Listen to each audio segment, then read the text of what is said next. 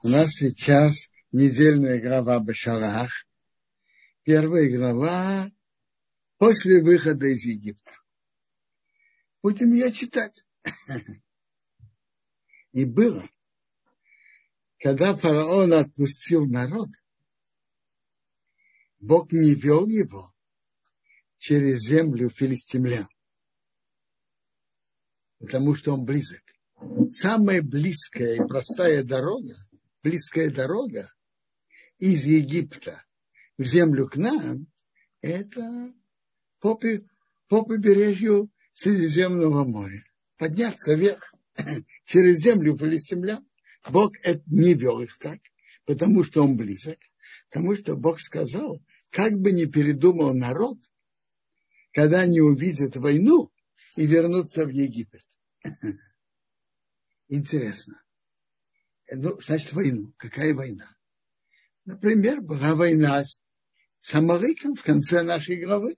Мы будем в конце нашей главы война с Амалыком.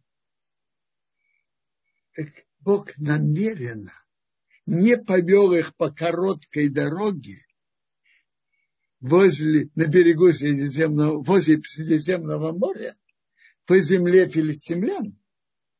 А как он их повел? Повернул Бог народ через дорогой в пустыню, в Ямсу, в море, Красное, и вооруженные подняли сыны Израиля из земли египетской. Это интересно. Путь Бога в руководстве народ, еврейского народа, в руководстве каждого человека. У Бога возможности не ограничены. Если он хочет, он может забрать, он мог бы забрать у еврейского народа желание вернуться в Египет. Изменить их, их выбор. А? Ну. Так почему Бог не вел их через землю филистимлян и забрать их выбор? А? Это спрашивает Стайпер Арзацал, отец Рабхаим Каневского. Он спрашивает, а почему? Отвечает, Бог. И обычно не вмешивается выбор человека, потому что основное в этом стержень создания человека в этом мире, основное это выбор. Если бы не были какие-то желания, и над, с ними бороться, в чем смысл, в чем смысл вообще нашего пребывания здесь? Основ, основное, нашего, основное в нашем пребывании здесь это борьба с разными желаниями, которые мы зна, знаем и понимаем, что Бог так не хочет и так далее. Так поэтому Бог не повел их этой короткой дорогой. И он сделал так, что даже возвращение в Египет было тоже не так просто. Э, то есть дорога противоположная желанию Богу, Бога тоже не так просто. В Египет э, далеко ехать. Это не, не так просто. И не сразу возвращаешься. То есть, другими словами, Бог посылает иногда, что, что поступить не как Бог хочет, тоже непросто. И тогда легче идти по хорошему пути. И так во многих вопросах.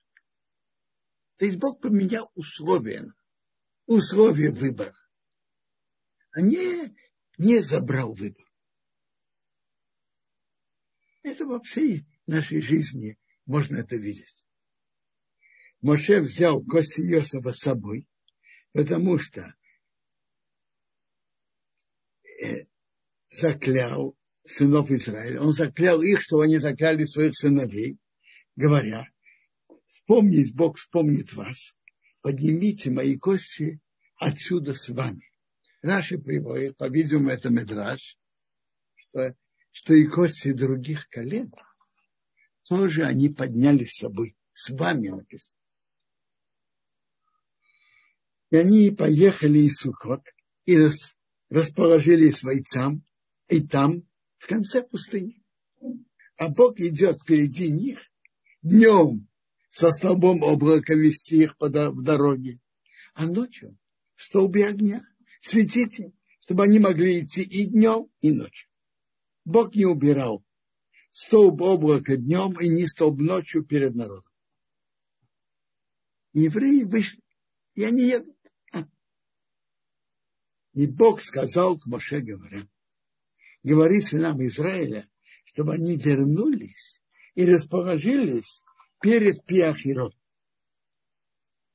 Было такое место Пиахирот. Хирут – это свобода. Там они получили, там а, они получили свободу, и они вышли между башней и между морем, перед Балсфон, напротив него расположитесь у моря. То есть, что возвращайтесь назад и расположитесь там. И тогда фараон сказал, скажет про сынов Израиля, они заблудились в стране, пустыня их закрыла. А, то есть Бог им велел им намеренно вернуться обратно, чтобы в голову фараона пришло, что евреи заблудились в стране, и пустыня их закрыла, они не знают, как, куда идти и как. И тогда я укреплю сердце фараона, и он погонится за ними. И я буду иметь почет через то, что я поражу фараона и всю его армию. И египтяне будут знать, что я Бог. И, и они так сделали. Это большое величие еврейского народа. Когда Моше сказал вернуться обратно, они так сделали. Они могли бы сказать, как это. Мы приблизимся к тем, которые нас преследовали и могут преследовать. Мы должны от них уйти, чем, чем подальше. Они сказали, то, что Моше говорит, мы, мы делаем. Было сообщено царю Египта, что народ убежал. Как это? Раши приводит, что он послал с ними шпионов. Ведь Моше с самого начала, что он сказал фараону? Он сказал фараону, мы выходим на три дня приносить жертвы. Он послал с ними шпион. Через три дня он видит, они не возвращаются, не возвращаются обратно. Пришли, сообщили фараону, четвертый день. Пятый и шестой они гнали за ними. И ночь седьмого они спустились в море. Это седьмой день Песах.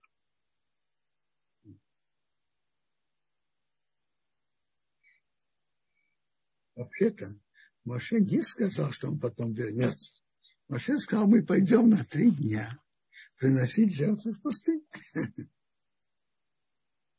И перевернулось сердце фараона и его рабов о народе, и они сказали, что это мы сделали, что мы отпустили евреев от того, что они нам служили. А что мы это сделали? А можно было подумать, что они просто так, без никакой причины выпустили евреев. А? Вы слышите, что они сказали? И фараон, и, и представители народа. Что они сказали? Что мы это сделали? Что мы выпустили евреев? Что мы сделали? Видите, как человек может забыть то, что было совсем недавно. И было очень ярко. Показало, что когда они не выпускали евреев, то какие наказания, какие казни страшные приходили на Египет. До последнего, казни первенца, самые страшные. Они как, как будто забыли. Знаете, это, про, это интересная психология человека. То, что он хочет, он помнит, а что он не хочет, он забывает, не помнит. Он запряг свою карету, и народ взял с собой. Он их уговорил.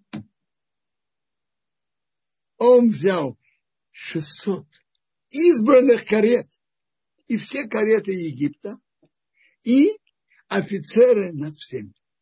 Армия без офицеров это не офицеры над всеми. И все-таки при всем том, что фараон так организовал, он все-таки колебался. колебался. Выйти на войну или не выйти? Что-то у него еще было в памяти. Что было, когда они не выпускали евреев. Ну, он колебался. И тогда, что, что пишет Тора? Бог укрепил сердце фараона, царя египетского. Укрепил. Он колебался, Бог укрепил его сердце. И он погнался за сынами Израиля, а сыны Израиля выходят с поднятой рукой, то есть решительно, как свободные люди, не как убегающие рабы.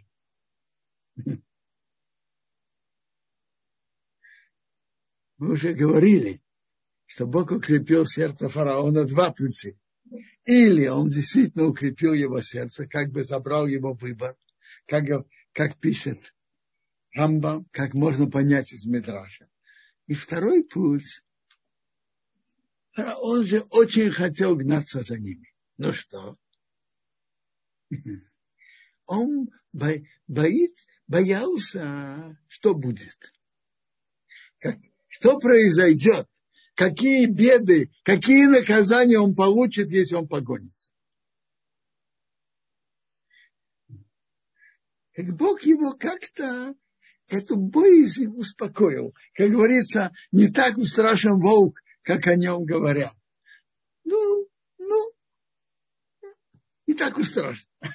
То есть, другими словами, желание погнать, по-другому, по, по пути Рамбама, просто Бог забрал его выбор и укрепил его сердце, он погнался. А по другому пути совсем просто. О, гнаться он хотел. Ну что? Он боялся последствий. Бог дал ему, как, как говорят, успокоительную таблетку. Не так уж страшно. А, а, а гнаться он хотел. Погнались египтяне за ними. Настигли их, они находятся у моря. Все кони, кареты по фараону, всадники, армия возле Пиахирот перед идолом Балцоном. Бог, вот этот идол Бог намеренно оставил, чтобы запутать фараона. А фараон приблизился. Поднялись на Израиле глаза, а вот Египет едет за ними. И они очень испугались. Они кричали, кричали к Богу. Что значит Египет? Почему Египет в единственном числе? Раши говорит, что Египет едет и воюет с ними, как один человек. Одним сердцем, как один человек. Это и на войне. Это, это большая сила единства. То есть евреи испугались, что Египет едет, за ними гонится, как один человек. Сила единства – это великая сила. Евреи испугались. Они сказали к Моше, что нет могил в Египте, ты взял нас умереть в пустыне. Что ты нам сделал вывести нас из Египта? Это же то слово, что мы говорили тебе в Египте. Говоря, остави нас, мы будем служить Египту. Лучше нам служить Египту, чем что мы умерли в пустыне.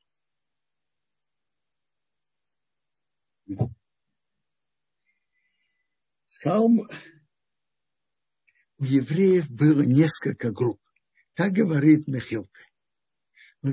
Мехилта говорит, что были четыре группы. Смотрите. Потому что тут, тут уже упоминается. Одна группа кричала к Богу. А ответ сказали Моше, нет могил в Египте. Это другая группа. Было несколько групп. Мехилте написано, что были четыре группы. Одна группа сказала, нет выхода. Войдем в море. А вторая группа, вернемся в Египет. Еще группа, будем воевать. Еще группа, будем кричать и ведем их врасплох. Маше ответил всем. Сказал Маше к народу, не бойтесь. Стойте, значит, стойте, не идите в море, стойте. И посмотрите помощь Бога, что Он сделает вам сегодня. То, что вы видели Египет сегодня, больше не будете видеть их навеки. То есть в Египет не возвращайтесь. Нет, это он ответил второй группе. Бог будет воевать за вас, а вы молчите. Бог будет воевать за вас. Той группе, которая хотела воевать, он говорит, Бог будет воевать за, за вас. Вы не должны, вы не должны будете воевать. Бог будет воевать за вас. Те, которые хотели крик, криком воздействовать на египтян, он сказал, а вы молчите, вы не должны кричать. Знаете,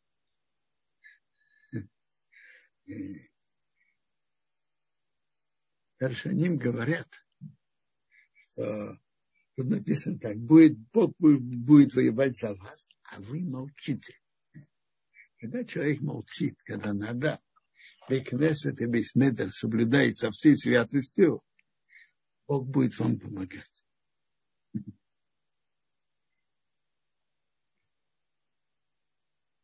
Сказал Бог Моше, что ты кричишь ко мне?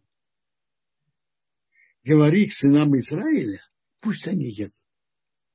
Раши приводит, что Моше молился. Так, так видно из этого предложения. Бог говорит Моше, что ты кричишь ко мне? Евреи в беде. Моше молится Богу. Что говорит Бог Моше? Что ты кричишь ко мне? Говори сынам Израиля, что мы не ехали. Это надо понять, что это значит. Когда есть беда, надо молиться. И Бог ведь не сказал, что он принял его молитву. Что он говорит?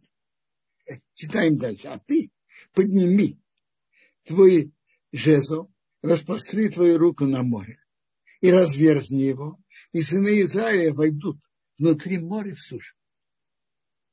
И разверзни море, и евреи войдут в сушу. Что это значит?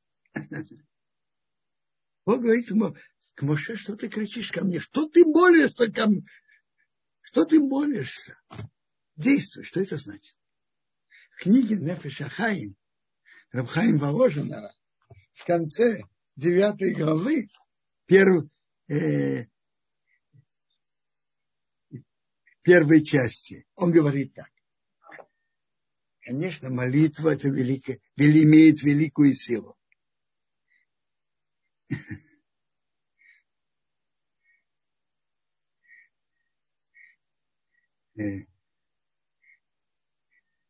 Молитва имеет великую силу. Я, я не совсем понял, что мне тут написали. На что люди хотят браху?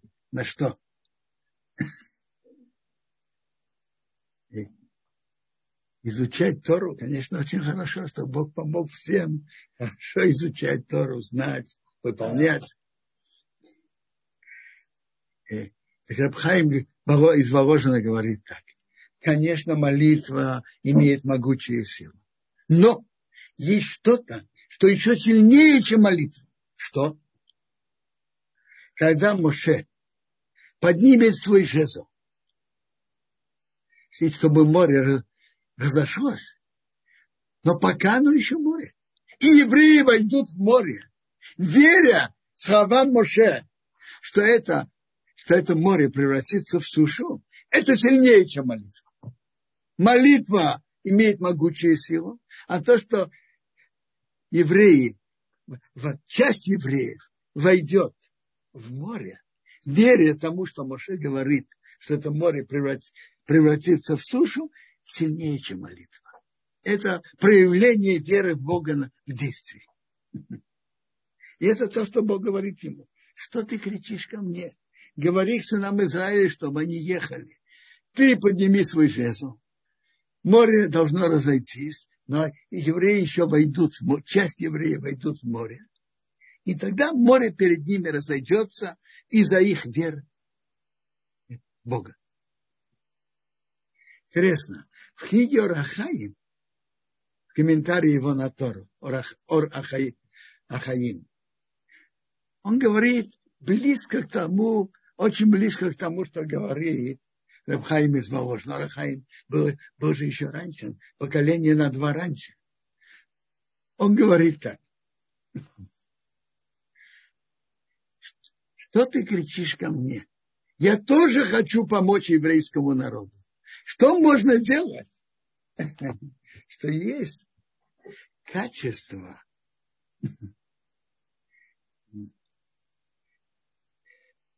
правосудия. И качество правосудия э, говорит, как это? Эти служили идолам, египтяне служат идолам, но и евреи служат идолам. И против этого может стать качество милосердия, но надо ее усилить. Как, как усилить качество милосердия? То есть Бог, Бог говорит, я тоже хочу помочь еврейскому народу, но у них нет достаточно заслуг. И качество правосудия говорит, что у них нет заслуг достаточно, чтобы море перед ними разошлось. Что делать? Надо прибавить заслуги еврейскому народу. Как, какие заслуги? что они поверят словам Моше, и они войдут в море, это увели, увеличит их заслуги, и это укрепит качество милосердия к еврейскому народу, и это будет сильнее, и это сможет воздействовать, чтобы море перед ними разошлось. Наши заслуги увеличивают качество добра Бога к нам.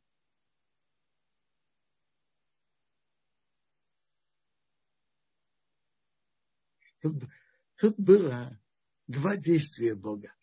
Смотрите, одно, чтобы евреи спаслись, а другое, чтобы египтяне потонули.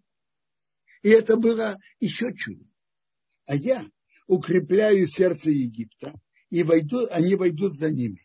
И я буду иметь почет через фараона и через его всю армию, через его кареты и всадник египтяне будут знать, что я Бог.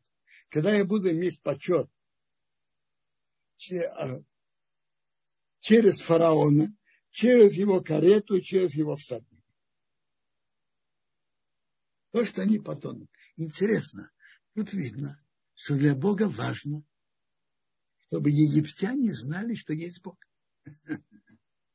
Чтобы египтяне знали, что есть Бог, для Бога это важно. Так пишется тут в Торе. Тора дальше рассказывает, что как столб облака, который был впереди еврейского народа, когда пришла ночь, он не ушел, а он стал сзади. И он вошел между египетским лагерем и между израильским лагерем. Так было облако и темнота для египтян, а для евреев был столб огня, который осветил ночь а египтяне бросали камни, стрелы, они все попадали в облако, не попадали в евреев. И не приблизились один к другому всю ночь. Моше распостер руку на море, и Бог повел море восточным ветром могучим всю ночь. И превратил море в сушу, и море и воды разошлись. 22 предложение. И вошли сыны Израиля внутри моря в сушу. А вода была им как, как крепость справа и слева. Написано, вошли сыны Израиля внутри моря в сушу. Медрас спрашивает, если в море, то как в суше? А если в сушу, как это в море? А? Медраж говорит, отвечает так. они вошли в море до носа, и тогда море разошлось. То есть они вошли внутри моря, как написано, внутри моря. А потом море превратилось в сушу. Они вошли внутри моря, а море превратилось в сушу.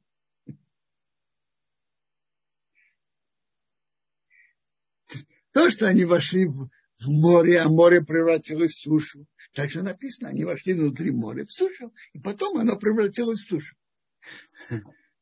Но откуда Медраж берет то, что они вошли до носа? А, а может, они дошли до пояса в воду? А? Между прочим, мы дальше будем разбирать, только часть еврейского народа вошли. Есть, есть Медраж, есть Гемора, по одному мнению, что это был Нахшон, сын Аминадава из колена Иуды. Он и подобные ему вошли первые в море. Как? Так откуда Медраж берет, что они вошли до носа? А может, они дошли до пояса? А? Мне, кажется, что Медраж идет тут по линии, что человек должен делать то, что в его силах и возможностях. Когда человек делает все, что в его силах и возможностях, Бог помогает ему. Докуда человек может войти в море и оставаться живым? Дышать ведь нужно. Ну, до пояса, понятно, можно. До плеч тоже можно. Ну, до рта можно? Да, да, да. Какой, где максимум, что человек может войти в воду и остаться живым? Максимум до носа. Смотрите. Можно дышать ртом, а можно дышать только носом. Где-то написано, что надо дышать ртом. Можно дышать носом. Дышать необходимо. Но можно дышать носом. Максимум, что человек может войти, это до, до носа. Зайти и быть, остаться живым. То есть, когда часть еврейского народа сделала этот максимум и вошла, тогда Бог сделал чудо, и море разошлось. Погнались египтяне и вошли за ними. Это тоже большое чудо. Очень просто.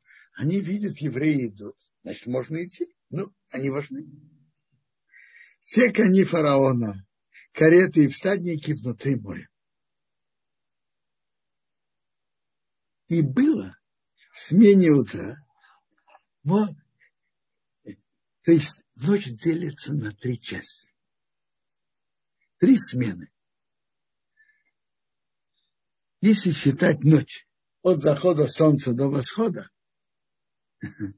а мы же находимся как раз в седьмой день Песаха, это не сам, это равноденствие. От захода солнца до восхода приблизительно 12 часов. Разделим на три части и предположим, что заход в шесть, в шесть и восход тоже в шесть, это в два часа ночи. Третья часть ночи.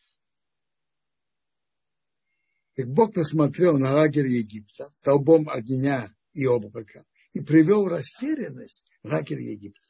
Снял колеса его карет, повел его бихлитус, тяжесть. Это это тоже мера за меру. Помните, написано, что он воялбет либи, он сделал тяжело свое сердце. Таким с ним тоже Бог повел мера за меру, повел его с тяжестью. И сказал Египет, я убегу от евреев, потому что Бог воюет за них в Египте. Когда Бог сказал к Меше, поверни свою, распрости твою руку на море, чтобы воды вернулись на египтян, на кареты и на всадников. Моше распостер руку на море, и море вернулось навстречу утра к его силе.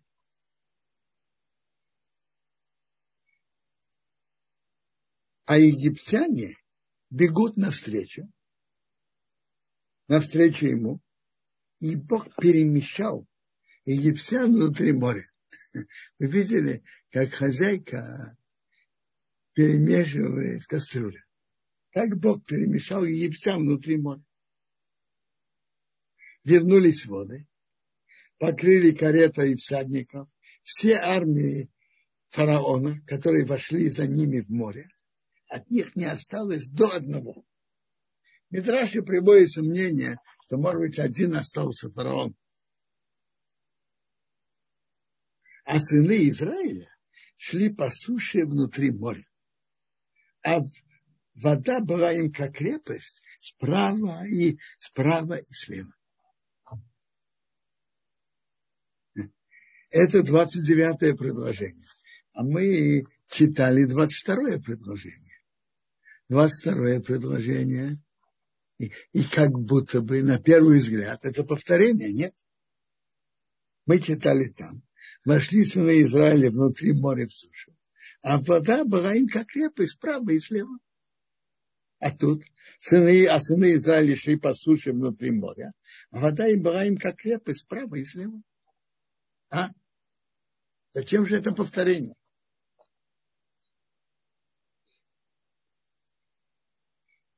От имени Агро из Вильна говорят очень интересный и оригинальный комментарий на это. Он говорит так. Как я уже намекал на это, у евреев, еврейского народа, не все были подобны один другому.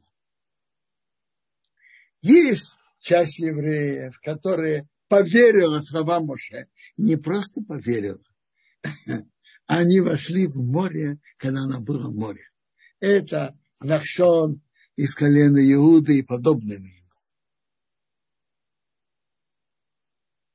Так они вошли в море. О них говорится, о них говорится в 22 предложении. Сыны Израиля вошли внутри моря, сушу, море, которое превратилось в сушу. А 29-е предложение говорит о других, о другой группе евреев. Группа евреев, которая, как говорится, вошла уже на готовенькое. А сыны Израиля шли по суше внутри моря. Видите, порядок тут другой. Там написано, они вошли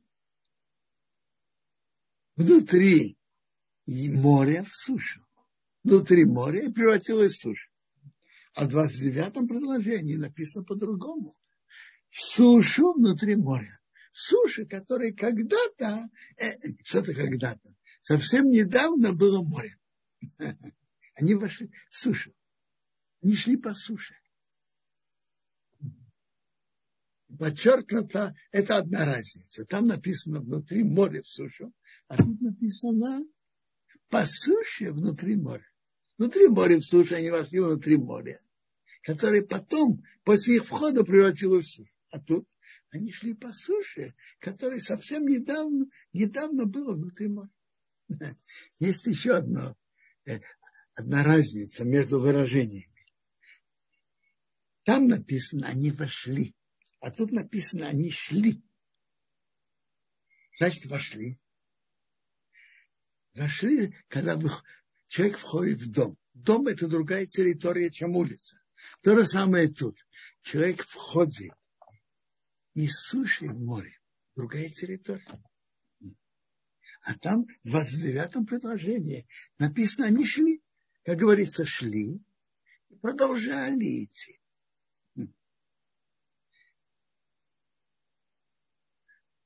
И есть еще одна третья разница. Тут написано, вода была как крепость. И там написано, вода была как крепость. Но есть интересная разница. В 22 предложении написано Хома, крепость, Вава. А в 29-м написано Хома без Вава. Скажете, какая разница? Перевод, перевод тот же. Но есть интересный медраж. Медраж говорит, и это идет на 29 предложение. Вода была хома, крепость, но в Торе же не пишут э, гласных. А само слово хума можно понять и можно понять как гнев. Хейма. Если поставить другие гласные, это гнев. То есть был на них гнев. Какой был гнев? Претензии. Есть метраж. То пришел ангел-представитель Египта, и был на них претензии. Почему? А на, почему египтян ты топишь, а евреев спасаешь? Эти египтяне служили идолам правильно, но и евреи тоже служили идолам. Ну, Мидраш отвечает, что была разница между тем, что египтяне служили идолам и евреи. Они служили идолам, будучи в спокойствии, будучи хозяевами, которых никто не давил, а евреи были в растерянности, были под давлением. Но все-таки претензия была, была претензия и был ответ. И поэтому слово хома пишется без вава. То есть простой перевод крепость, а есть метраж, что был гнев. То есть была претензия и был ответ. Вопрос и ответ. А вот про первую группу которые вошли в море, полностью верив в слова Моше, что море превратится в сушу, там написано Хома, крепость с Вавом. А крепость с Вавом, э, как крепость с Вавом, уже никак не прочитаешь как гнев. Гнев это без Вава. То есть на тех, которые самоотверженно вошли полностью веря в слова Моше, на них никаких претензий не было. Не было даже вопроса. Что значит ты спрашиваешь, чем эти, иначе эти? Эти проявляют такую веру в Бога, такое доверие к словам Бога, что они входят в море. Нет на них никаких вопросов, никаких претензий. И совершенно не важно, как они вели себя когда-то в Египте. Ты спрашиваешь, чем они иначе, а эти от этих? Эти полностью верят в Бога и верны Ему. Так понятно, что Бог делает ему чудеса. Ты сам... Э, это очень интересный комментарий Агро про вот эти две группы. И это про разницу между 22-м предложением и 29-м. Две группы евреев. Первая вошла в море, когда это было море. Это в 22-м предложении. И только потом, после того, как они вошли, как Метраж говорит, до носа, море разошлось. И они вошли в море. Вошли в море, которое потом превратилось в сушу. А вторая группа Вторая группа уже, как говорится, шли на готовенькой. И они шли, они не вошли. Они шли по той же по суше, и продолжали идти по суше, которой совсем недавно было море. Я вижу тут вопрос, в чем было важно для Бога, чтобы и египтяне верили знали о его существовании. Смотрите.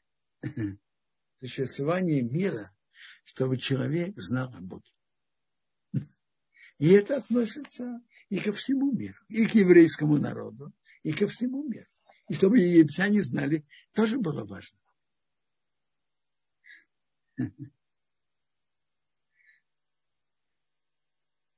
Между прочим, я скажу, скажу вам, что мне сердце говорит.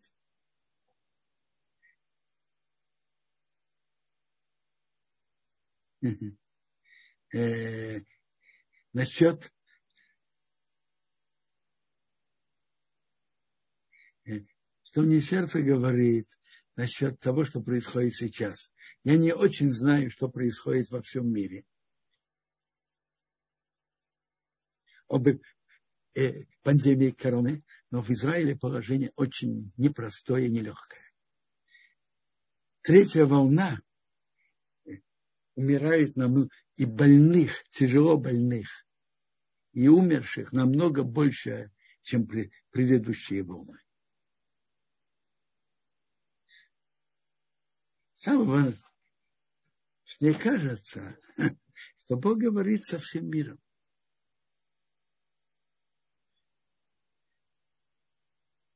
Вы много изучили, создали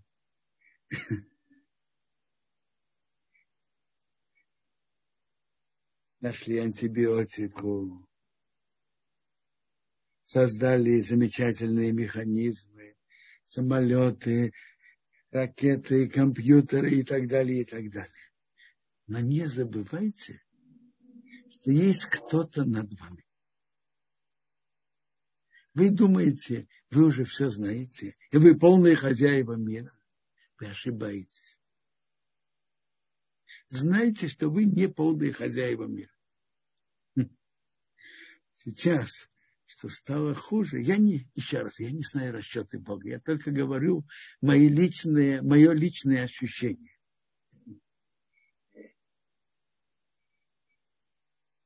Создали вакцину, и это полезно. И надо ею пользоваться, чтобы не заражаться. Но надо знать, что вы не, все-таки вы не хозяева мира. И надо иметь скромность перед владыкой мира. Согнуть свою голову. Это то, что Бог говорит ко всему миру. Я читаю дальше. Бог помог в тот день Израиля от руки Египта. Израиль увидел Египет умершим на берегу моря. И Израиль увидел великую руку который Бог сделал в Египте. И народ бой, забоялся Бога и верили в Бога и Моше его раба. Это, тут написано, Израиль увидел египтян, умерших на берегу моря. Раша говорит, кого он увидел умерших на берегу моря? Египтян. Море их выбросило. Были группы евреев, которые говорили так. Мы выходим с этой стороны, а египтяне выйдут с другой стороны. Может быть.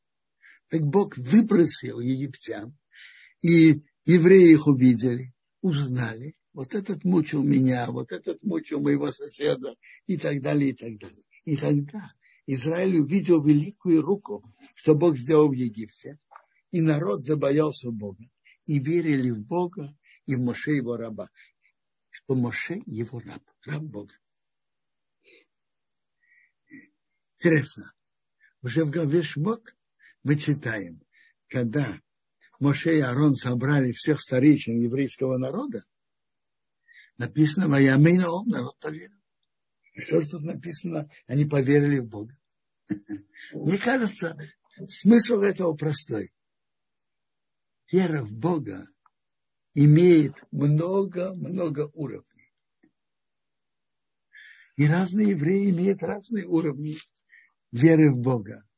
Еврейский народ, после, когда он, он верил в Бога, когда Моше и Арон собрали старейшин Израиля, но как, увидев великое чудо, как море разошлось, и как египтяне потонули, то их вера в Бога стала совсем другим, другого, высокого уровня намного выше, чем раньше. И относительно этого уровня, та вера, которая была раньше, она не считается достаточной.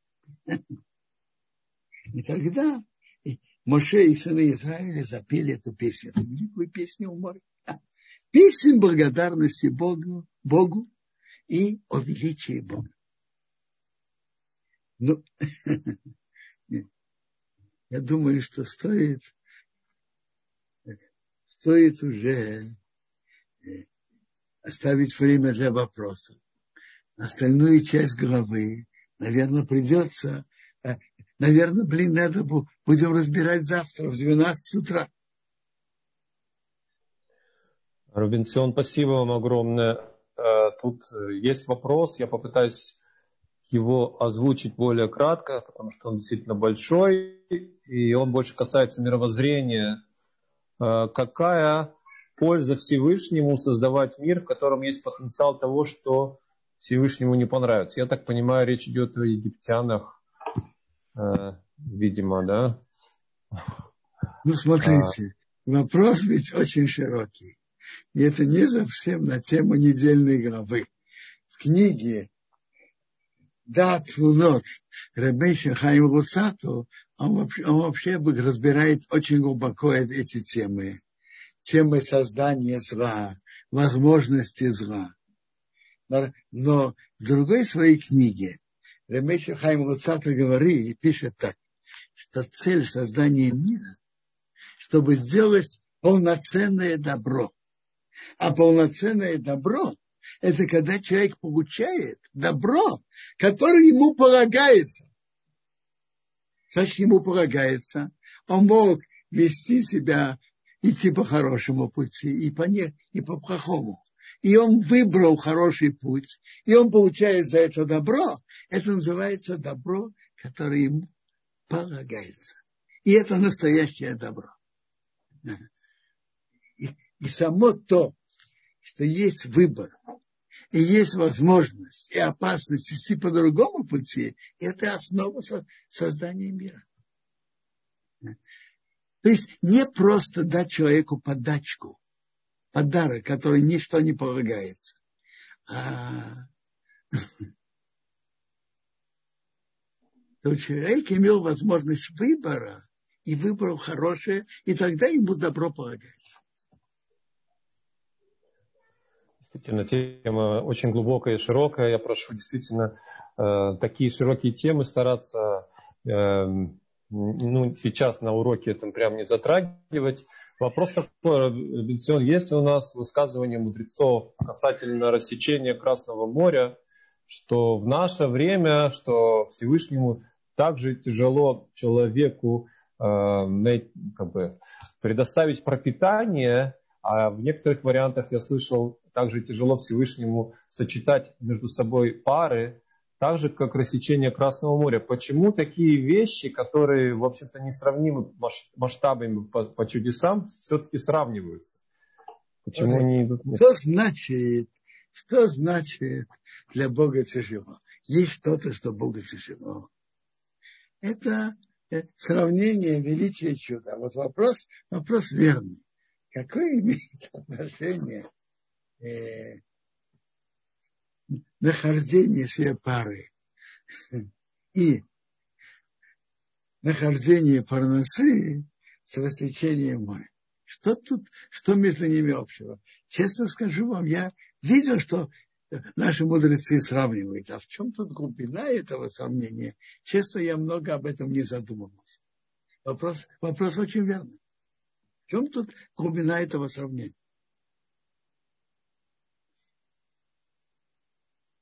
Еще вопросы? А, мы сейчас смотрим, что есть вопросы в Ютубе. Вот. А, вот есть вопрос от Нуны. Она смотрит нас в Ютубе. Почему в море вступил первым не сам Маше, а Нахшон бен Аминадав? А, смотрите. То, что Моше бы сам, который пророк Бога, это не было бы таким большим величием. Для пророка то, что Бог говорит, это просто как ощутимо. Рамбам в книге Морена Вахин говорит об этом. Э, приводит на это аргументы, что для пророка то, что он видит, слышит от Бога, это просто как ощутимо. Поэтому Мушеба вошел. Не было такого величия, не было такой заслуги а кто-то из еврейского народа вошел, это, это величие и заслуга.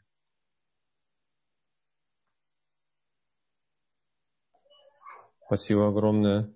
Э, если есть вопросы, пожалуйста, есть сейчас возможность еще спросить Робинсиона. Я обращаюсь как к нашим слушателям в Ютубе, так и в Зуме. Э, мы готовы озвучить вас, ваш вопрос.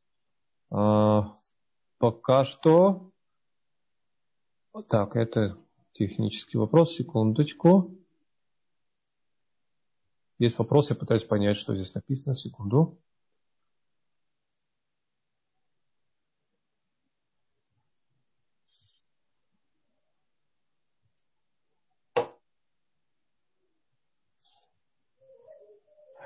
Вот, а, вопрос хороший. Я так понимаю, Даниэль спрашивает такой вопрос. В Мидраше написано, что когда Моше сказал морю расступиться, то оно отказалось.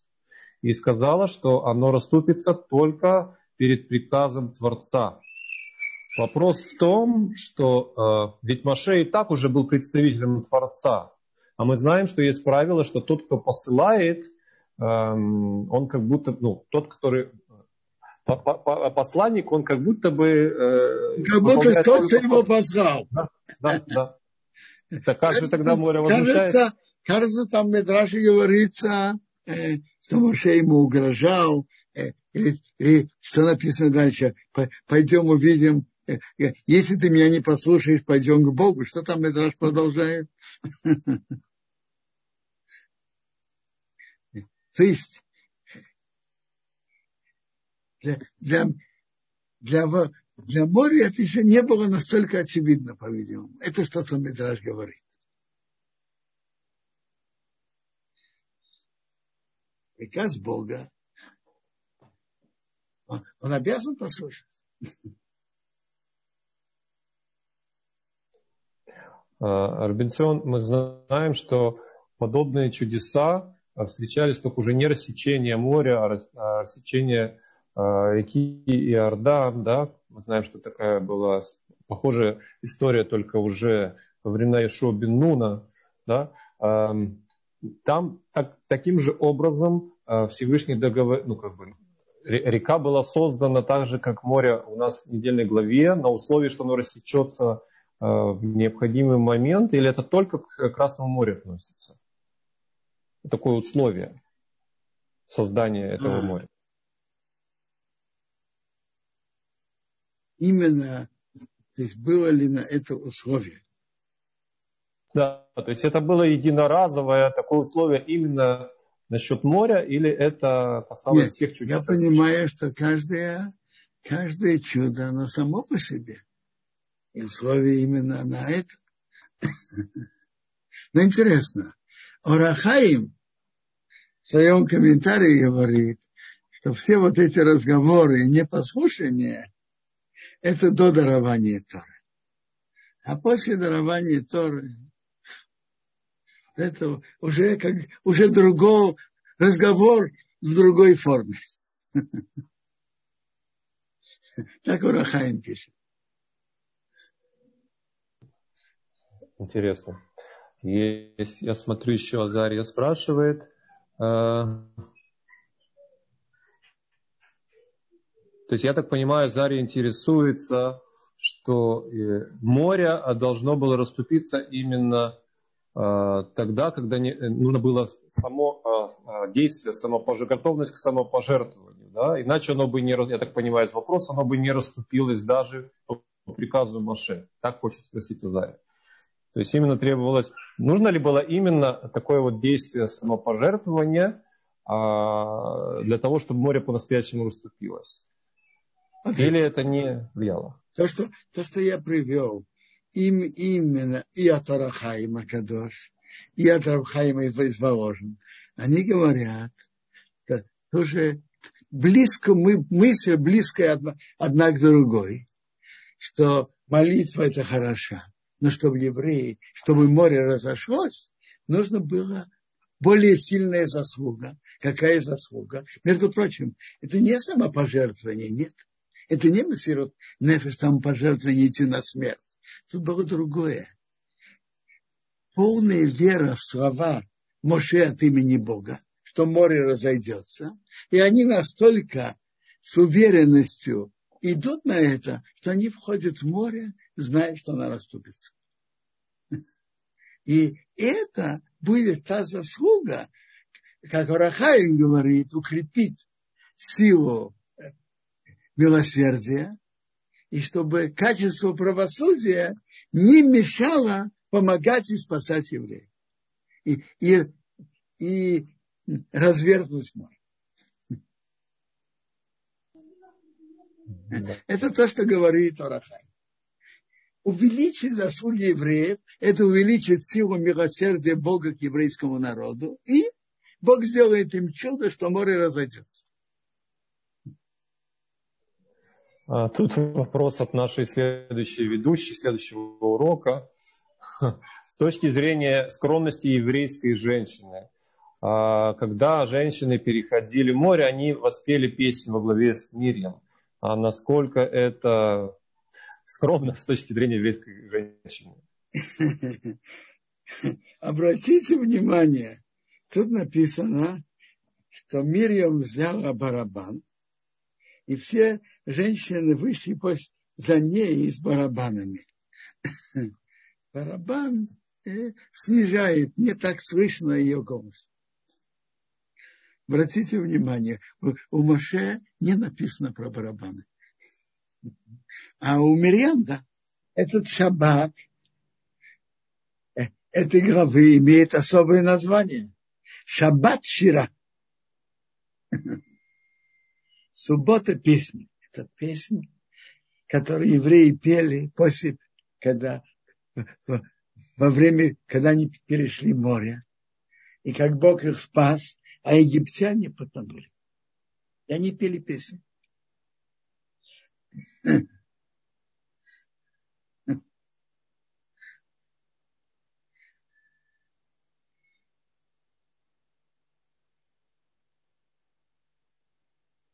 Интересно. Задается, есть интересный медраж. Медраж говорит так, что когда евреи перешли море, ангелы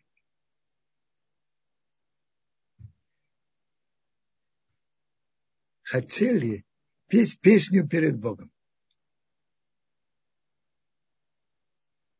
Бог им сказал, творение моих рук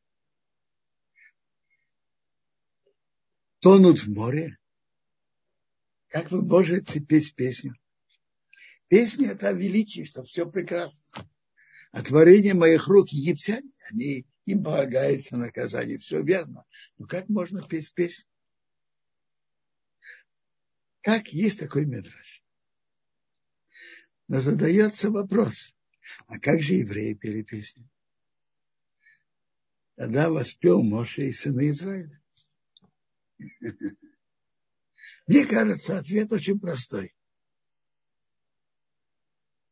Ангелы,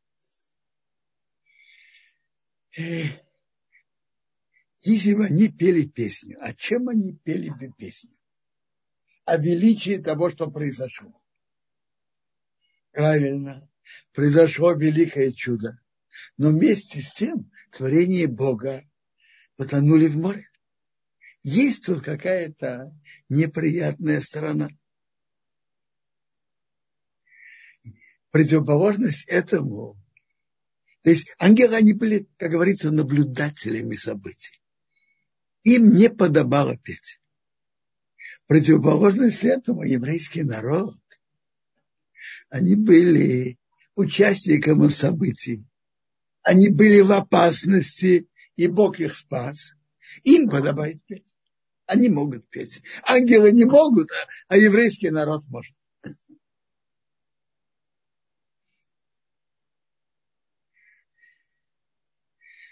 В этой главе Тора нам рассказывает, как после того, как фараон отпустил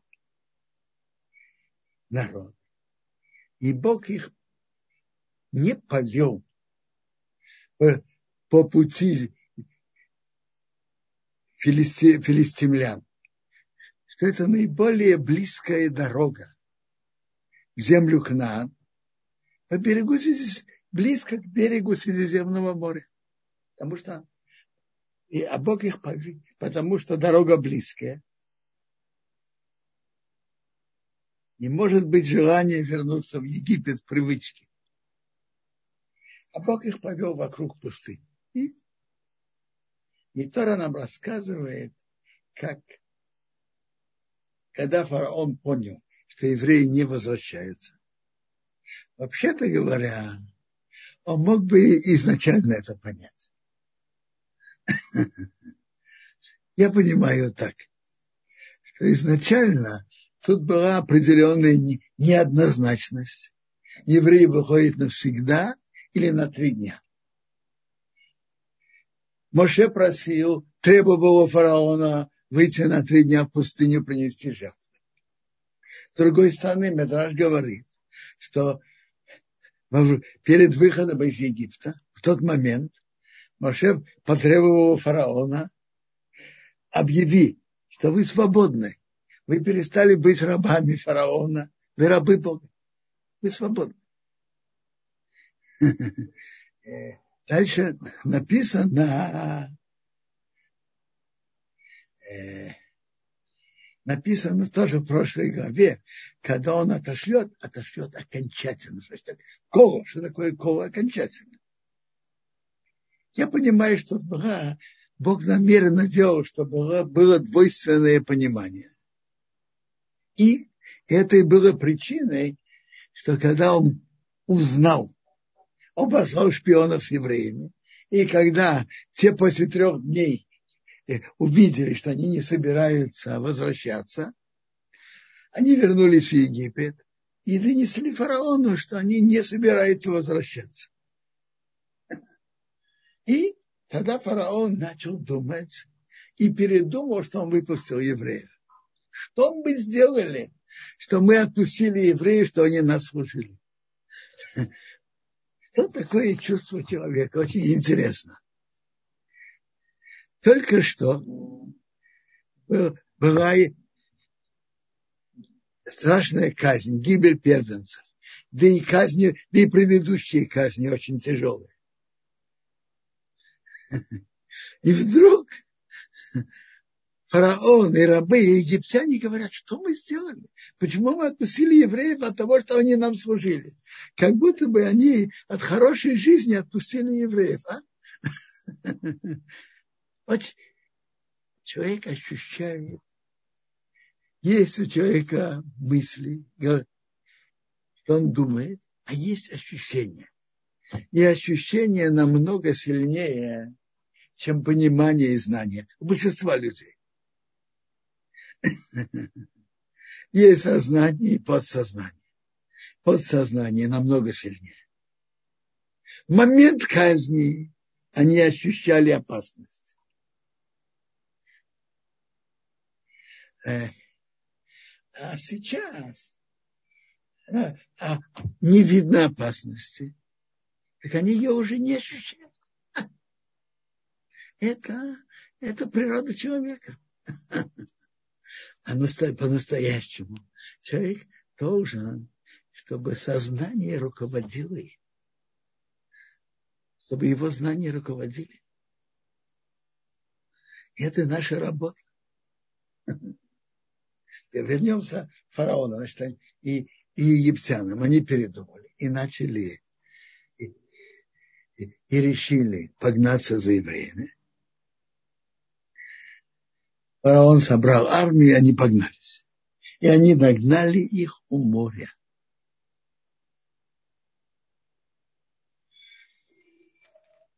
И евреи были в тяжелом положении. Они расположились у моря. Сзади за ними гонятся египтяне. И впереди море, сзади египтяне. Что нам делать? Так, и Моше молился к Богу. А Бог ему говорит, что ты кричишь ко мне? Говори к евреям, чтобы они ехали. А ты подними твой жезл, и чтобы море разошлось. И евреи войдут внутри моря.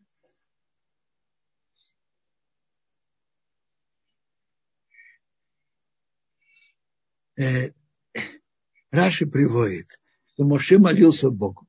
А Бог ему говорит, не время сейчас молиться. Евреи в беде. Арахаим спрашивает, евреи в беде? Ну, пока мы еще не, не знаем. Как раз это самое подходящее время для молитвы. Евреи в беде. Пока не услышали от Бога, что молитва принята, надо продолжать молиться. Марахай говорит так.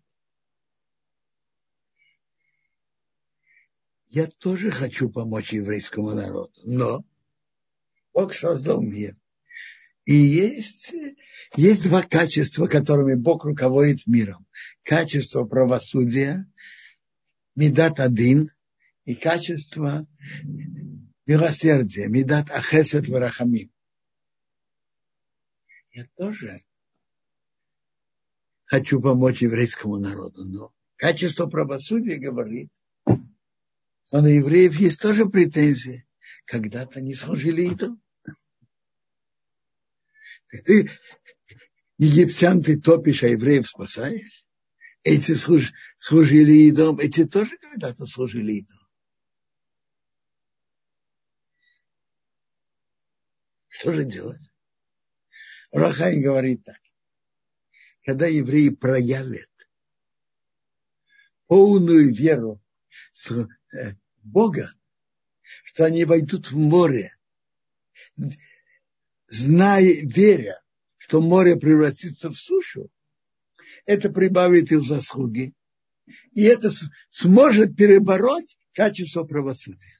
Прибавка заслуг увеличит качество милосердия к еврейскому народу и сможет перебороть качество правосудия. Оно превзойдет его.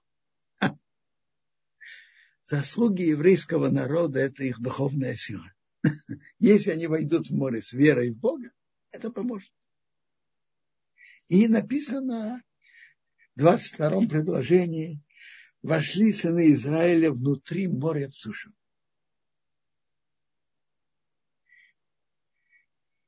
И Медраш Раба спрашивает, если в море, то как же в сушу? А если в сушу, как же в море? Говорит Медраш, они вошли в море, а море превратилось в сушу. Медраж даже говорит так, они вошли в море до носа, и тогда море превратилось в сушу. Орахаиму выходит, что именно то, что они вошли в море, веря слова Моше от имени Бога, это привело к тому, что море разошлось. Видно из Геморы, из Медрашим, не все евреи э, вошли в море. Часть вошла в море, это была заслуга для всего еврейского народа. Часть еврейского народа.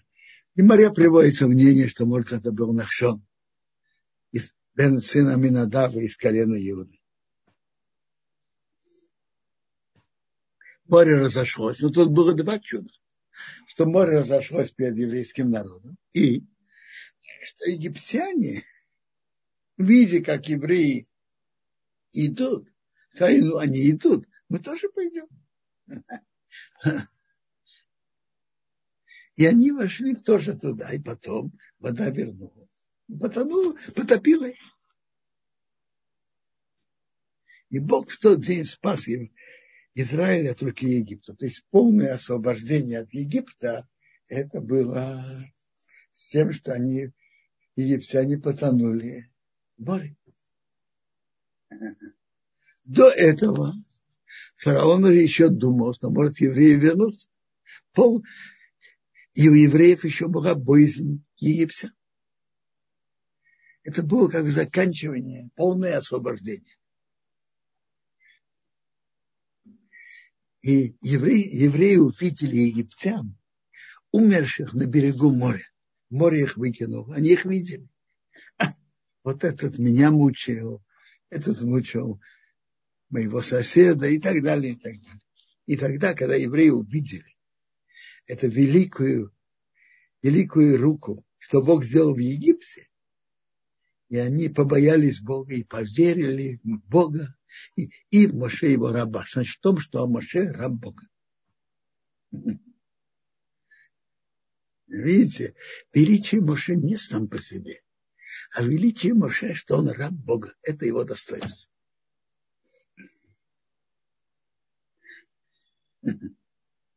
И тогда евреи посмели.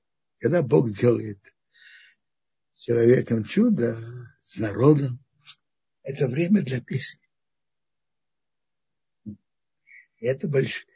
большое качество, большое величие евреев, что они все воспели, пели перед Богом. Величие Бога.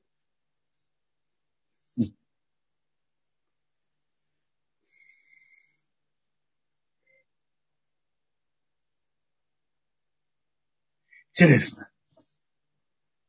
Чудеса, которые человек видит. Скажите, если вы кто-то из, если кто-то видит чудо Бога, который Бог ему сделал, сколько времени это у него остается в памяти, как вы думаете? Это влияет на его будущую жизнь или не обязательно? А? Это зависит от самого человека. Что он делает с тем, что он видел? Зависит от него. Если он это помнит и вспоминает, и переносит это в сердце и ощущения, это может его вести дальше на всю жизнь. А если нет? Это он видит это только короткое время. Откуда я это говорю? Откуда мы это видим? Из самой песни. Песни, которые евреи пели у моря. Я читаю, читаю начиная с 14 предложения услышали народы, содрогнулись. Дрожь охватила те, кто сидят в Филистиме. Филистиме. Когда растерялись князья дома, сильные в Моаве, их охватил трепет. Растерялись все, кто жили в Кнаан. Падет на них страх. Зададим вопрос написано, что в тот момент их охватил трепет, страх. Ну, а что было через несколько дней после этого? А? Они восхитились и сорогнули, они сорогнулись, восхитились чудом. А что было дальше? Продолжали свою жизнь, как было. Постарались забыть об этом. А если человек старается забыть, он забывает. Чудо, которое человек видит своими глазами, влияет на него, если он хочет это помнить. И он работает над собой, чтобы это помнить. Тогда он, тогда он поменяется от чуда. Если нет, то нет. Чудеса, которые были у моря, то, что я говорю вам, я помню, Рабхайм Шмулевич Зацал говорил об этом, он говорил совсем по-другому, очень пламенно. Я помню, он задавал вопрос. Он, он говорил так, что то, что человек знает, пока он не прикладывает к сердцу, это на него, на, на, на него не влияет. Он приложит это к сердцу, тогда это влияет на него. Он задавал такой вопрос. Есть медраж у моря были великие события. Мы же читаем в пасхальной Агаде, что то, что было у моря, это пять раз больше, чем все десять казней, чем величие всех десяти казней египетских. Так мы читаем в Агаде. Там написано палец Бога, а тут написано рука Бога. В руке есть пять пальцев если были особо величественны, то, что видели на море. Так Медраж выражается так. Рабыня у моря видела величие Бога больше, чем великий пророк Ехесков. Рабыня у моря видела величие Бога больше, чем великий пророк Ехесков. У него же есть пророк. первое его пророчество о колеснице, который, то, который надо понять, но он видел величие Бога. Я помню, Рабхайм Шмулевич зацал в своих беседах задавал вопрос. Скажите, а кто выше? Та рабыня, которая мало что знает и понимает, и видела, и, и видела у моря величия Бога, или пророк Ехас? А? Кто выше духовно? Конечно, пророк Ехасков. Все, что он духовно поднимался, он работал над собой. Он поднимался по духовной, по духовном подъеме по лестнице. Над каждой ступенькой он упорно работал над собой, пока он поднялся выше и выше. И все, что он, все, что он видел, это его, это часть его личности, часть его внутреннего ощущения, это его. Рабыня видела это как подарок. Но в ее внутренние чувства и ощущения это не пошло. Она сказала, могла бы сказать, когда-то я видела то-то. И все. Но она от этого ничем не поменялась. Рабынь, она осталась той же простой рабыней.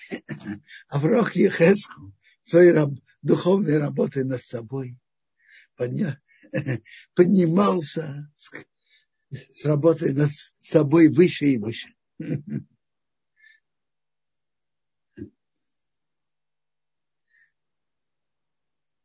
Бывает у кого-то, что неожиданно видит что-то особое, помощь Бога. Хорошо, чтобы он это приложил к сердцу. И чтобы помнил это, и чтобы это на него влияло, и чтобы это помогало его дальнейшему духовному росту. А само по себе, что человек видит, а автоматически не влияет. Известно, многие солдаты и офицеры, которые прошли шестидневную войну в Израиле в 67 году, после войны рассказывали о, о великих чудесах, которыми, а, которые они видели своими глазами. Война вообще шла не, неестественным путем. И многие солдаты и офицеры после этого рассказывали о чудесах, которые они сами видели. И большинство из них, которые тогда не соблюдали, какими были, такими и остались. Чуть-чуть что-то поменялось в взглядах, но изменений не, не стало. Потому что то, что человек видит, не влияет на него. Если человек прикладывает это к сердцу, это меняет его.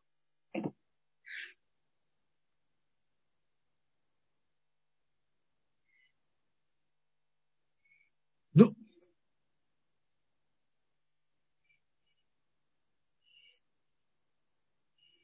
Давайте почитаем главу о мане.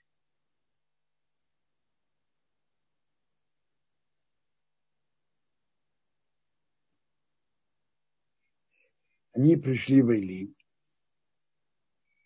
Потом из Элима они пришли в пустыню Син. 15 день второго месяца, 15 ияра. Это месяц после их выхода из Египта. И они жаловали вся общество в Израиле на Маше Аароне в пустыне. И сказали, кто даст бы, чтобы, э, чтобы мы умерли в руках Бога в Египте, когда мы там ели готовое мясо, ели хлеб, а вывели нас в пустыню. Почему они вдруг начали тогда жаловаться? То, что они взяли с собой в дорогу, кончилось. За месяц они все это уже съели, и теперь у них не осталось еды. Я читаю главу Мамани. Глава Амани говорит, как Бог обеспечивал чудом питание евреев в пустыне. И это вообще урок Урок в будущем, как э, Бог обеспечивает человека тем, что ему нужно. Я читаю. О, Бог Моше, вот я спускаю с неба вам хлеб с неба, и народ выйдет и соберут каждый день на его день, чтобы я его испытал, пойдет, они по мо... пойдет ли он по моему учению или нет. А будет в шестой день, они приготовят то, что они принесут, и будет дважды от того, что они собирают каждый день. Интересный урок. Воспитание еврейского народа в пустыне. Каждый день собирай на сегодняшний день. Живи сегодняшним днем. И каждый день Бог посылал ман. О субботе это уже другое. В пятницу спускалось две, две порции мана. В пятницу Бог заботился о субботе.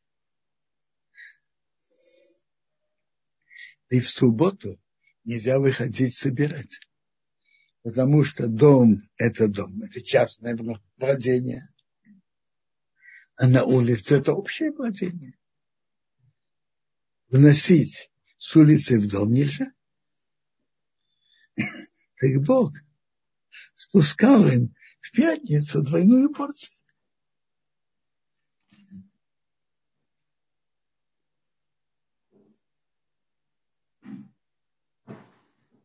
Тут написано, что Бог им послал и мясо тоже.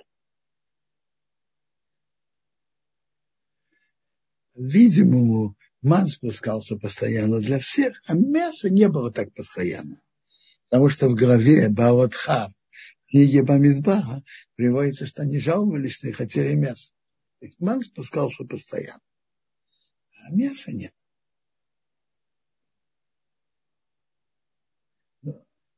Хлеб – это потребность человека, а мясо, можно сказать, не обязательно в какой-то мере это излишество.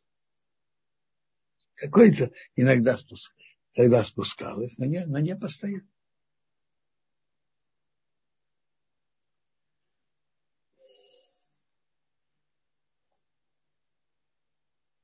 Я читаю. Было вечером. Поднялась слав, какая жирная питательная птица. Покрыла лагерь. А утром был слой росы вокруг лагеря. Поднялся слой росы, а по пустыне тонкое, что-то покрытое, тонкое, как слой льда, как иней на земле. Ман был покрыт росой и снизу, и сверху. И поэтому в шаббат есть скатерть на столе, ложат две халат, и то же самое покрывают их сверху. Как ман был покрыт сверху и, сни, и снизу, так и мы это делаем. А почему две халат? Два хлеба. Потому что в пятницу спускалось в честь субботы два хлеба. Поэтому в субботу э, мы делаем амоцей на, на два хлеба.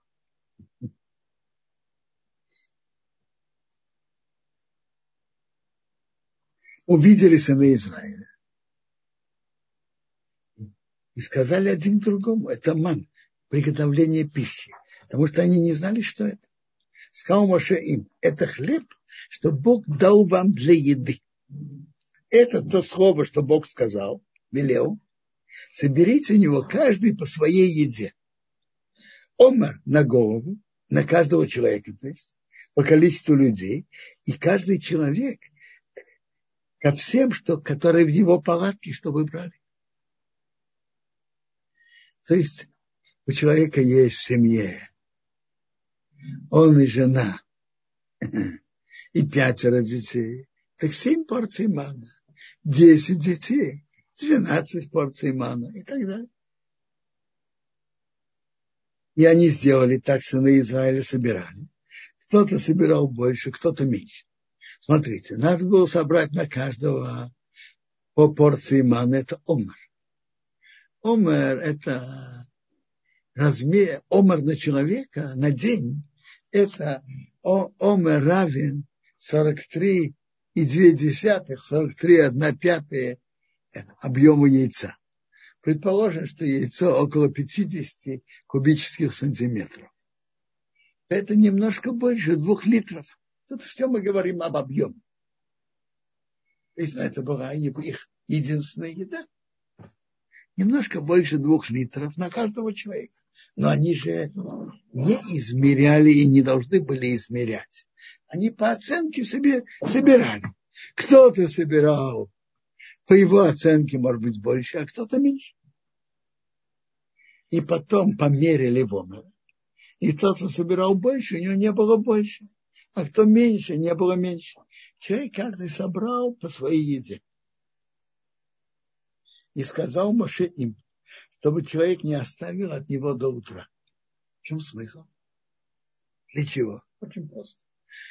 Бог их воспитывал, живи сегодняшним днем. Живи сегодняшним днем. На сегодня у тебя есть хлеб, у тебя есть еда, будь доволен. На завтра новый день, Бог пошлет заново. Так, есть гемора в сота. Она говорит так, человек, у которого есть что поесть сегодня, а он спрашивает, а что я буду есть завтра? Такого человека эм, эмуны, вера в Бога мало.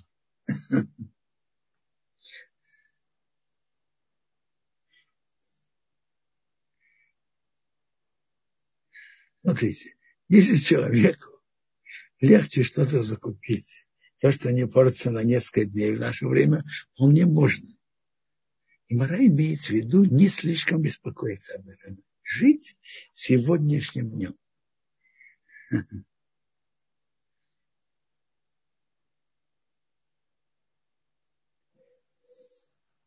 И это было воспитание. 40 лет в пустыне. И, между прочим, это нелегко. Психологически человеку нелегко. Когда он видит, что у него есть еда на завтра, он внутренне более спокоен.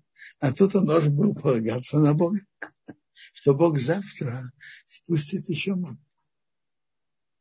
И не слушали мы еще. А не кто-то, люди оставили с него до утра их завелись черви, испортилось, и Моше на них рассердился. Собрали его утро, каждое утро, человек по еде своей. Когда солнце стало горячим, так это таяло, это таяло, и были, растекалось. И были дикие животные, рани, олени, которые ели от этого. Другие народы ели от них и видели, и ощущали особый вкус, что у евреев есть. И было в пятницу. Они собрали двойную еду, два омара для одного. Пришли все князи общины и сообщили Моше, что такое? В пятницу в два раза больше. Что это такое? Сказал он им, это то, что Бог говорил. Суббота святая, святая суббота для, перед Богом завтра. Что вы выпекаете, выпекаете. Что вы варите, варите. А все оставшееся оставьте вам на сохранение до утра. И оставили его до утра, как Моше велел. Не испортилось. И червей не завелось в нем. То есть субботу на, надо было, можно было и надо было оставлять. Это интересный, тоже интересный урок. Что Бог посылает человеку для еды перед субботой и на субботу тоже, в течение недели. В субботу ведь Бог запретил работать. Он посылает на еду, по носу, до этого. Евреев говорят по-другому сохранение субботы дает благословление на всю неделю.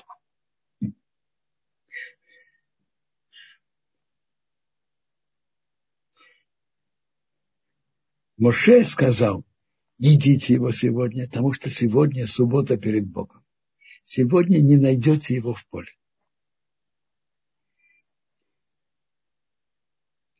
Учат отсюда, что в субботу делали три трапезы. Тут написано три раза гаем. В субботу принято делать три трапезы. Обычно одна вечером, вторая утром, третья после полудня. Сюда шлищит.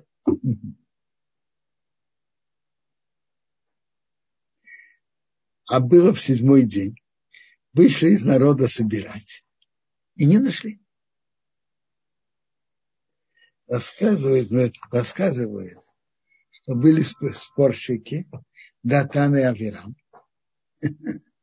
Они взяли из своего мана, разбросали по лагерю, потом стучались, стучались и говорили, видите, ман спускается. Пока люди встали, пока вышли, пока пошли собрать, ман уже не было. Почему не было? Приводится Медрашим, что птички, пока прилетели птички, спикали это, и ничего не осталось. Есть известный, то есть Датан и Авирам, известные спорщики, хотели показать, что Моше не говорит правду. Хотели, хотели сделать спор против Моше. И что, видите, Ман спускается в шаббат тоже. Вели спор на Моше. И, как говорится, за свой счет взяли свой ман и разбросали.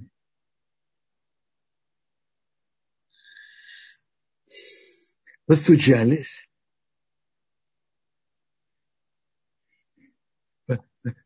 Постучались. В разные дома. Пока те вышли, прилетели спички, птички и все съели. Есть известные еврейские обычаи ложить кашу для птичек.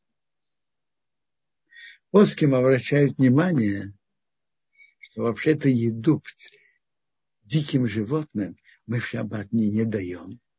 Только тем, которые на нашем, как говорят, на нашем обеспечении. Домашние животные. Предпоски говорят, что поэтому этот обычай выполняем, но ложат это в пятницу, в тарелочку немножко каши для них для птичек как бы, как знак благодарности, они тогда все это съели.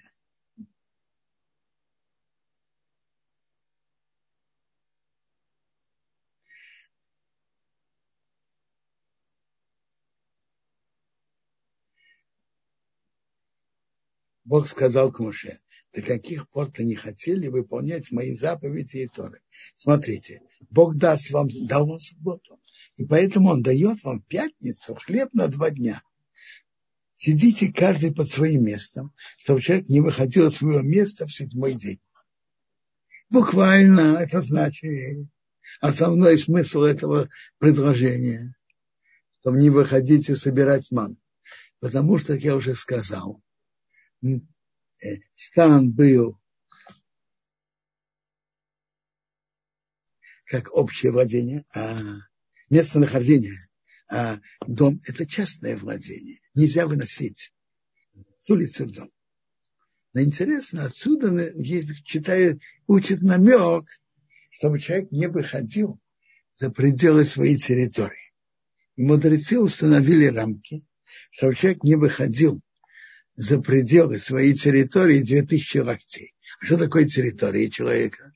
Если он живет в городе, даже очень большом, из города может идти. Неважно, как, какая его длина. А вот за пределы города можно выходить две тысячи локтей, а больше нельзя.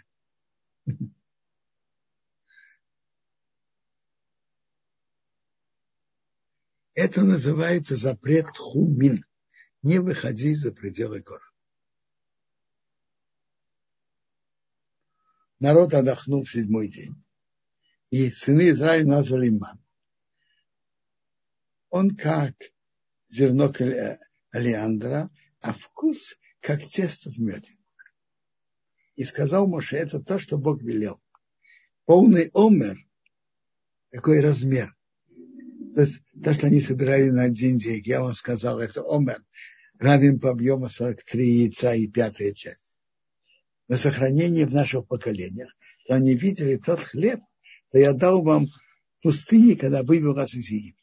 Моше сказал Аарону, возьми посуду и положи там омер мана, положи его перед Богом на сохранение ваше поколение. Это было святая святых. Как Бог велел Моше, и Аарон положил это на сохранение.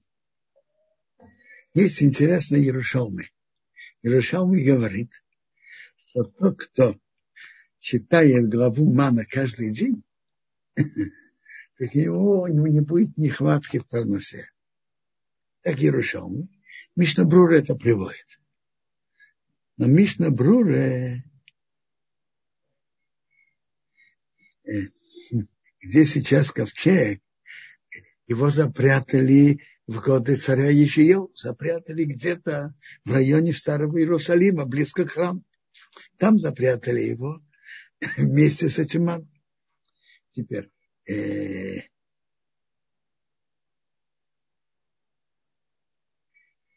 Но Мишнабрура говорит, что основ, приводит, что основное это не то, что человек говорит, что человек знает внутренне и ощущает, что парноса, который Бог, который человек имеет, это парноса Бог посылает. Есть руководство Богом над миром, над всем, и над здоровьем, и над парносой. Человек, должен делать свои старания. А дальше что получится?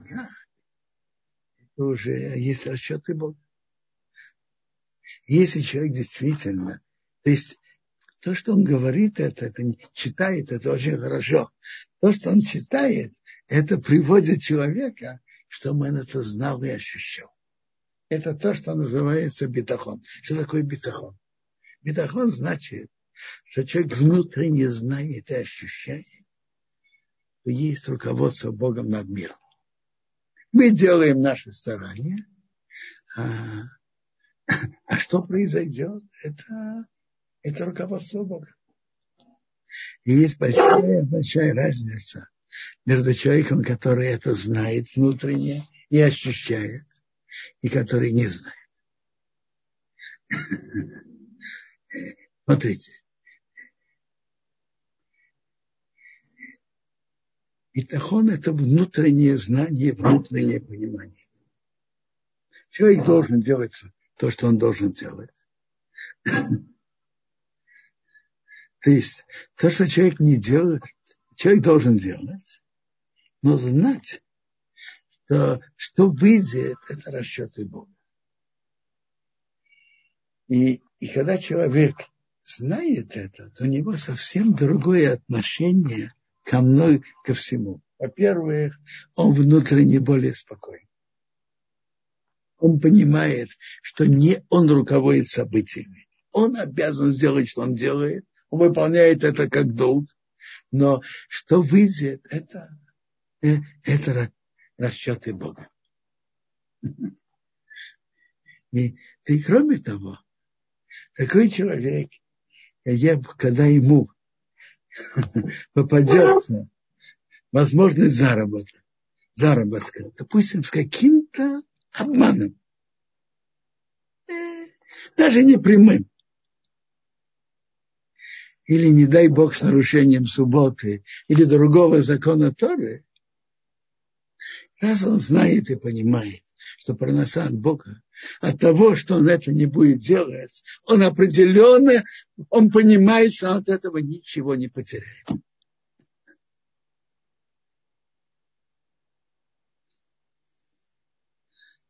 Но это очень внутреннее ощущение, над которым можно и надо работать. Ну, пожалуйста, если есть вопросы, пожалуйста. Бенсион, спасибо огромное за урок и за уроки, которые мы из него выносим. А, у нас сейчас до 90 участников в Zoom, есть также около 40, больше 40 в YouTube. Мы попробуем скомпоновать вопросы по теме. Э, Тут был вопрос у Хаи. В этот шаббат мы кормим птиц. Ну, мы не совсем, Раф уже сказал, что это не в шаббат, а в пятницу перед шаббатом. Да. Теперь вопрос у Хая еще один. Они ходили за, евреи ходили за стан по нужде. Но это же далеко идти.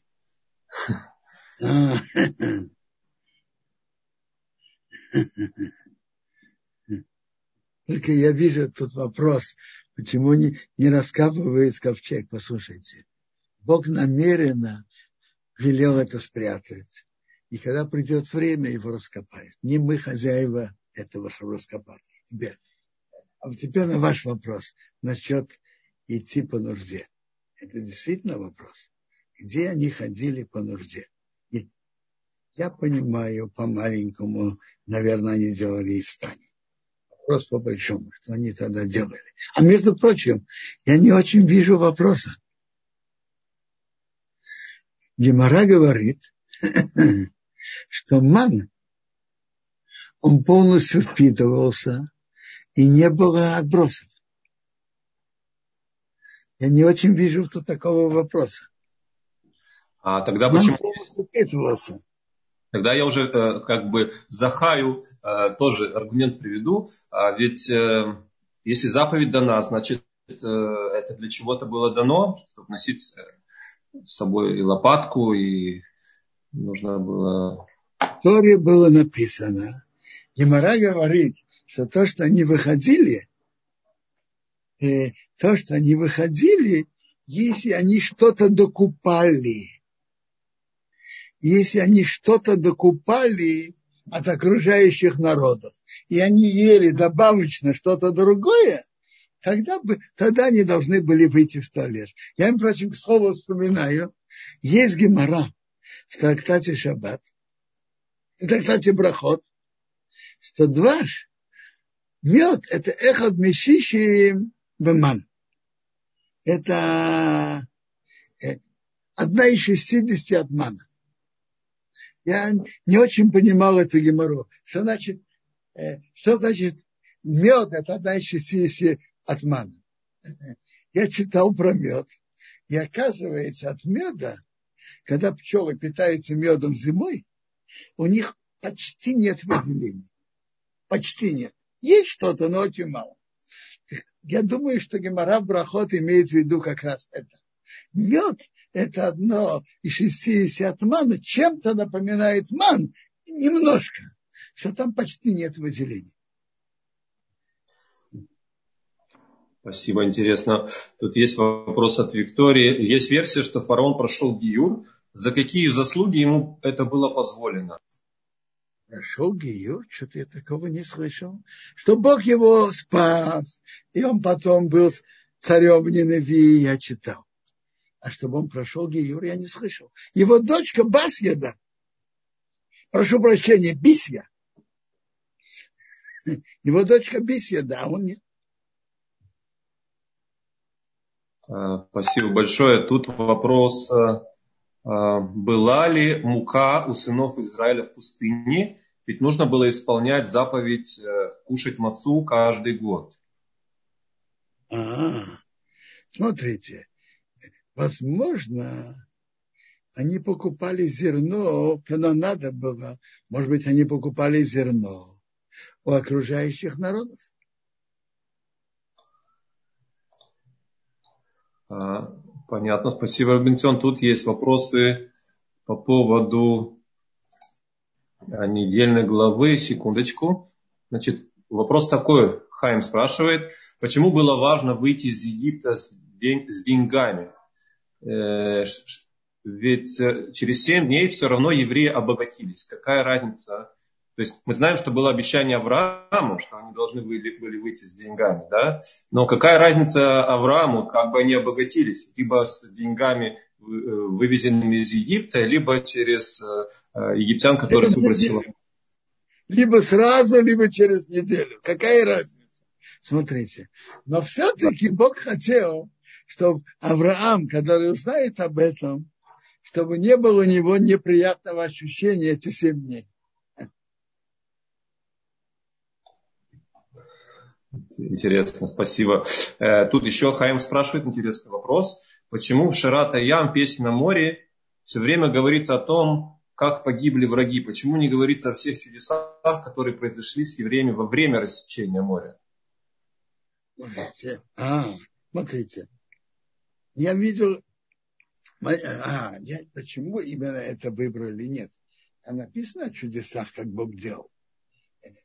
Подробности, скажем, то, что написано, что у них было, сколько чудес было у моря, что мы читаем э, в Перке вот в пятой главе.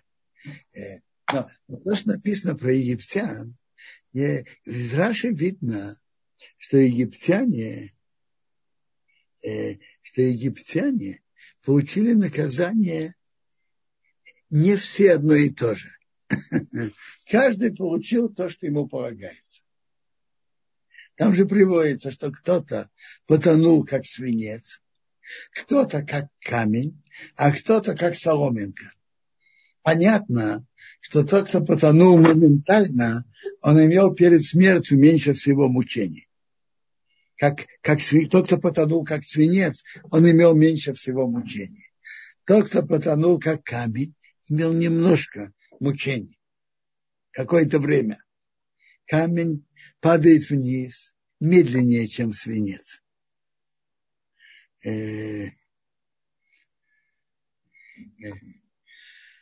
а, а была группа египтян, которые были как солома. Что такое как солома? Вверх-вниз, вверх-вниз. И они больше других страдали.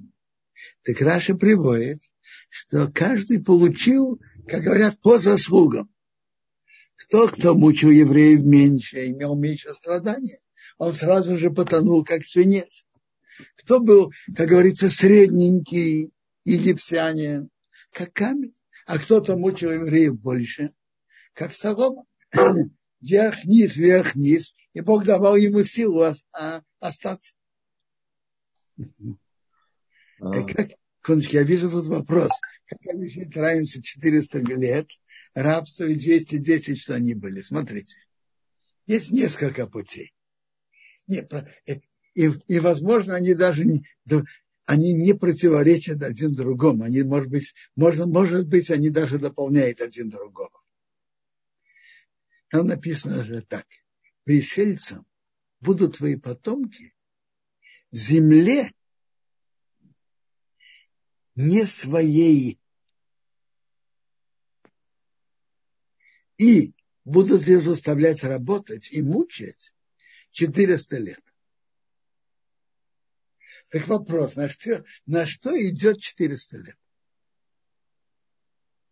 Пришельцы земли не своей, начиная с этого момента, или их будут заставлять работать и мучить. Так э, можно было понять так и понять так. Так считают, что это они были пришельцы в земле не своей. Будут твои потомки. Бог сказал это Аврааму. И это время считается с момента рождения сына Авраама Ицхока. Твои потомки будут пришельцы в земле не своей.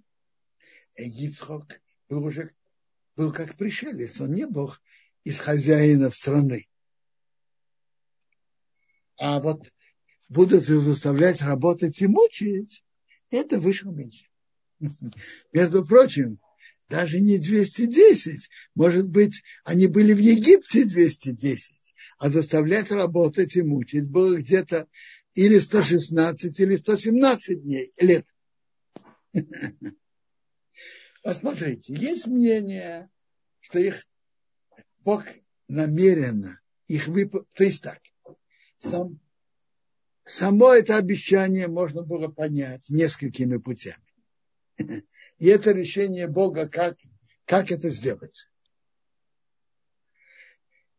Есть мнение, что Бог так это сделал, что считать с момента пришельцами будут твои потомки, потому что евреи, находясь в Египте, э, сблизились с египтянскими, с взглядами египтян, с их мировоззрением.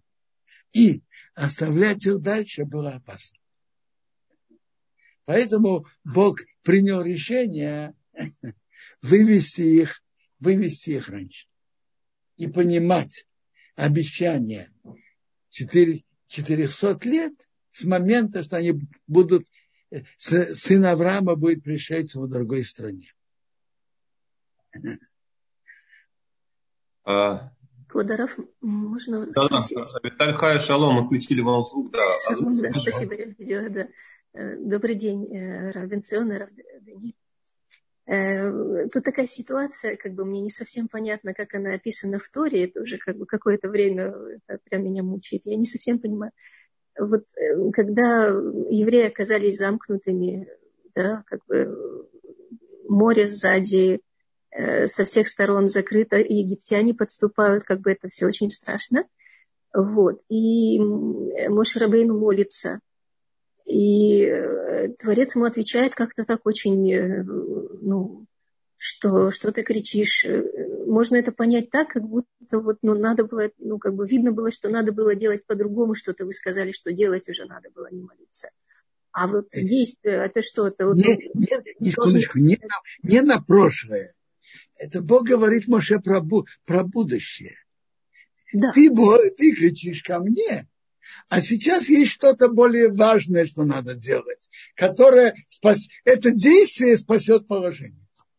Ну вот оно уже не очевидно, это действие, Робинсон. Вот неужели Творец действительно ожидал, что евреи прям вот, ну я не знаю, или Моше Рабейну э, скажет евреям, заходите в море, и вот э, все будет хорошо. Это как бы, да?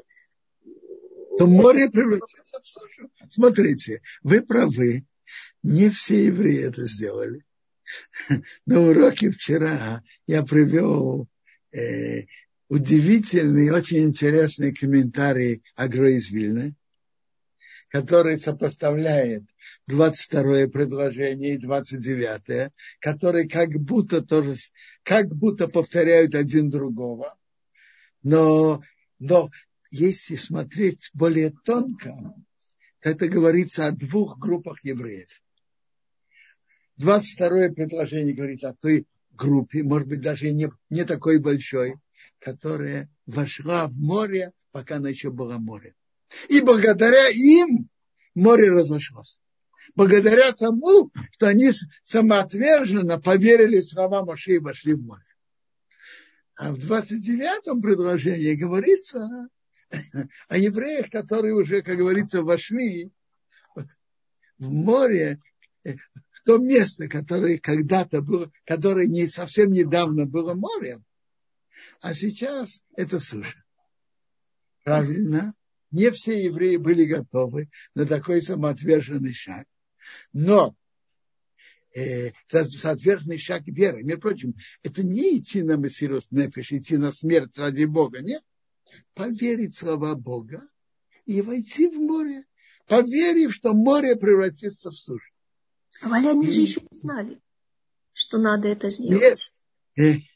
Моше, Моше сказал это, и они вошли. Пошли. Ну вот хорошо. Часть, часть евреев. Да, вот еще момент, да, вот Моше, ну, допустим, нет, там нет, что-то... Я только хочу только чуть продолжить мысль.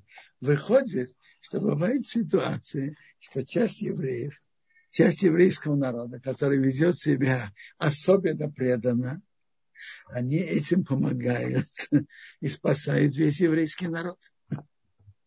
Да. Как было тогда у моря. Робинсон, еще момент, вот э, когда же действительно расступилось море, потому что, ну вот, я пытаюсь хронологию какую-то восстановить, потому что она может быть не прямая, конечно, это известно. Ну вот, допустим, Творец сказал Моше, да, скажи им пусть двинутся, да, и наведи посох, э, чтобы море расступилось. Ну, а дальше же написано, что всю ночь э, Творец отгонял восточным ветром море да, и вот непонятно, как это действительно, вот в какой момент Нахшон зашел или там. Нет, я понимаю, я, вы про, очень верно спросили, но я понимаю, что вопрос же такой. С твоей стороны, что ты молился, ты сделал верно. А теперь ты должен сделать свое. И когда придет нужный момент, евреи войдут в море, пока еще на море. И тогда море разойдется. Ты должен делать свое. Часть евреев сделает свое, войти в море, веря в слова Бога, и море разойдется. Угу. Угу. Спасибо. Спасибо. Хорошо. Арбенцион, спасибо огромное. Если возможно, я, может быть, озвучу еще вопрос. Тут есть. Пожалуйста. А, спрашивают так. В пустыне сыны Израиля получили перепелов, когда хотели мяса. Вопрос, осталась ли у нас традиция, как делается шхита этому виду птиц? Я вам скажу. Шхита, я не знаю, мне кажется, что перепела такие, такие же птицы, как другие, относительно шхиты. Вопрос другой. Насколько мы знаем, насколько мы знаем сто процентов, что перепела это тот слав, как раз перепела это тот вид слава, который спускался. Действительно ли это, э, действительно ли это этот вид? Я говорю откровенно, я не имею в этом традиции, я не знаю. Если это действительно тот вид, то он кошерный. А как его резать, я думаю, нет больших проблем. А вот надо знать, точно ли это этот вид. А, спасибо огромное. И я смотрю еще, какие, какие у нас есть вопросы. Так. Какие-то вопросы не очень понятные. Окей, хорошо. А, я думаю так, что, наверное, здесь мы уже будем останавливаться. Единственное, что я хочу напомнить, что наш а, урок еженедельный, он и вообще весь цикл, он возможен благодаря организации Талдот.ру и Zoom-проект, который мы неотъемлемой частью этого проекта являемся. Я здесь э, прислал ссылку чуть выше, если вы можете помочь нашему Zoom-проекту в его поддержке, развитии, то можно сделать целевое пожертвование, ставьте, э, можете оставить ваши пожелания к платежу, я тут чуть повыше прислал от организатора, вы можете увидеть ссылку, куда можно попасть. А,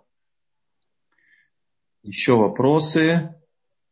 Ага, вопрос, почему всегда в чудесах использовался посох? Смотрите, посох был особенным. Почему именно он Бог выбрал? Я действительно не знаю, что это. И возможно, что посох это тоже как демонстрация определенной силы духовной власти. Я, может быть, я не знаю. А, тут есть вопрос, я, правда, не очень понимаю. Э, это вопрос, видимо, о том, э, что я как бы суммирую весь вопрос, не является ли э, выход из Египта в конечной своей цели для раскрытия мира, миру Всевышнего, потому что в Египте это было бы невозможно через еврейский народ. Конечно, это и была цель что еврейский народ распространял в мире веру Всевышнего. Мне кажется, что я это говорил в главе Шмот, приводя слова Радмея Симха из Двинска, что он обращается, Моше говорит фараону, мой сын, мой первенец Израиль, ты не отпускаешь моего сына, так я казню твоего первенца. Что, что, какое, что это значит мой сын, мой первенец?